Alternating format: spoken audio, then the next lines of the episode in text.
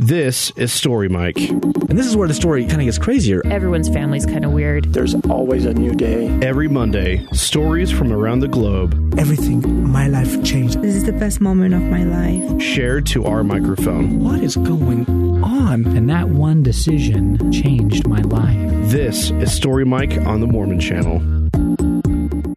Hello, everyone, and welcome back to Story Mike.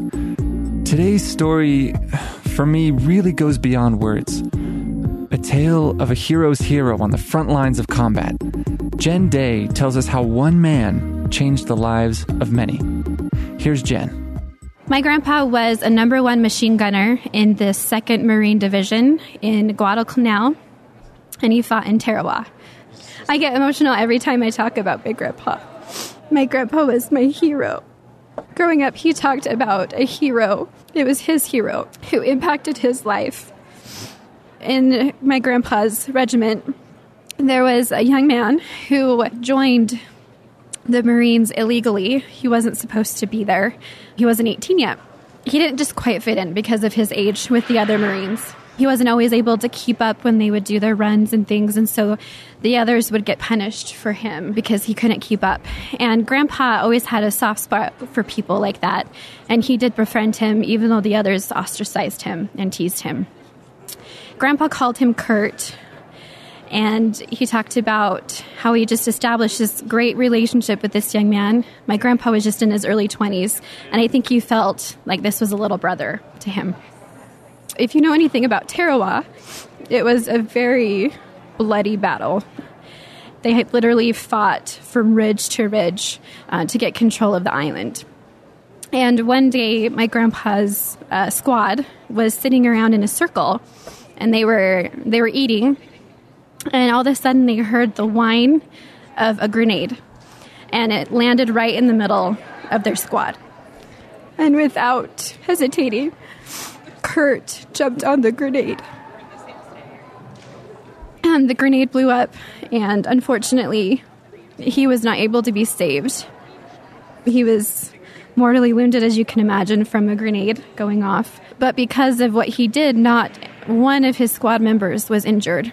And Grandpa held Kurt in his arms. And as Kurt was dying, he looked at Grandpa and he said, do you think they'll accept me now? So he made this ultimate sacrifice and saved all these men simply because all he wanted was a friend and someone to be kind. And so Grandpa shared this story I heard it several times growing up. And I honestly do believe that Kurt and his sacrifice is something that impacted Grandpa for the rest of his life. My grandpa's mantra, whenever we had any problems with any friends or family members, he would always say, kill him with kindness. And I really do believe it's because of what Kurt did that he feels this way. We never really knew where Kurt came from or anything about his family, just the name that Grandpa gave and some details about the squad that they were in. A couple of years ago, I was talking to my cousins who lived out of state growing up, and they did not know this story. And I told it to them, and they were impacted, obviously, as anybody would be hearing that story, because none of my family would be here without Kurt. My grandpa and grandma had just gotten married, and they didn't have any other children. And so our entire family basically owes our lives to what Kurt did. And so my cousins decided, well, let's try to find him. We have all these resources now. Let's let's do some history. And instead of just researching our family, let's research Kurt's family and see if we can find out anything about him and maybe if he has relatives that are still alive.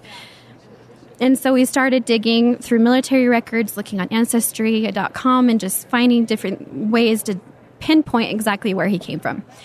So it took us a couple of months, and my cousin messaged me and said, I think I might have found something. And she was on a website and saw some of the death registers from Tarawa Atoll, which is where Kurt was killed.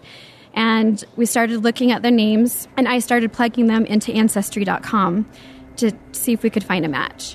And one day, one day it happened this name popped up and this picture of a young man. For some reason, I just knew it was him and everything matched.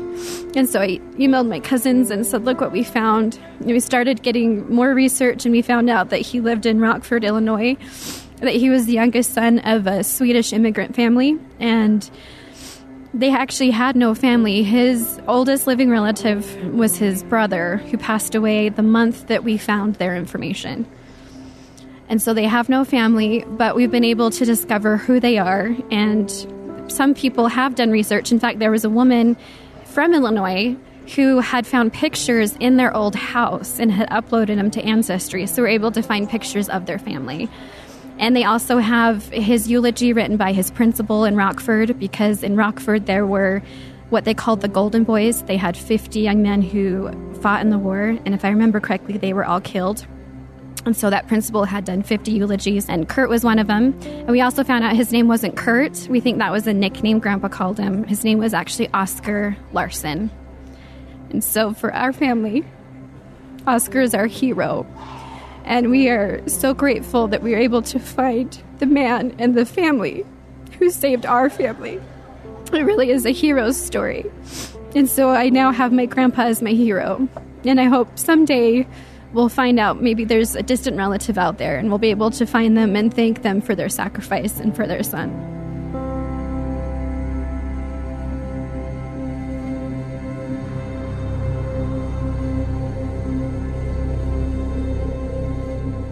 The author John Joseph Powell said, It is an absolute human certainty that no one can know his own beauty or perceive a sense of his own worth until it has been reflected back to him in the mirror of another loving, caring human being.